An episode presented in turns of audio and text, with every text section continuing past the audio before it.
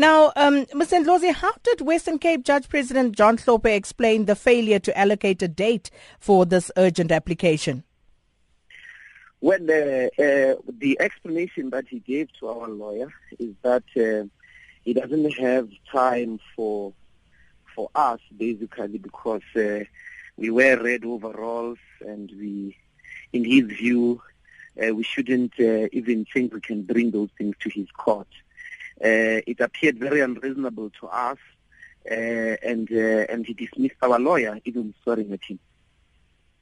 And according to you, um, do you feel as though you are being sidelined, you're being unfairly treated? Where's this at for you right now? Yes, definitely, Sakin. I mean, we went to court precisely because we feel we have not received uh, a fair process in Parliament. Uh, we have not received or stood in front of uh, sober people who are able to hear our case uh, and uh, the allegations that were brought against us uh, in a very fair process. And then we go to court, which are supposed to be independent and rule in the best interest of the law.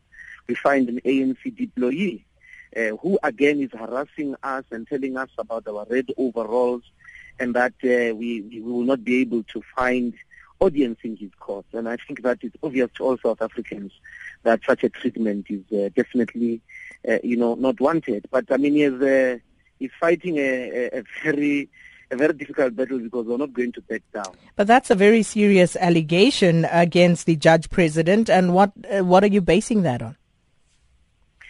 Look, uh, the, the judge president has a long history. I mean, he's going to appear in front of J, JSC, uh, having been accused by two justices, as we know, to try to interfere in the cases of Thint and Jacob Zuma.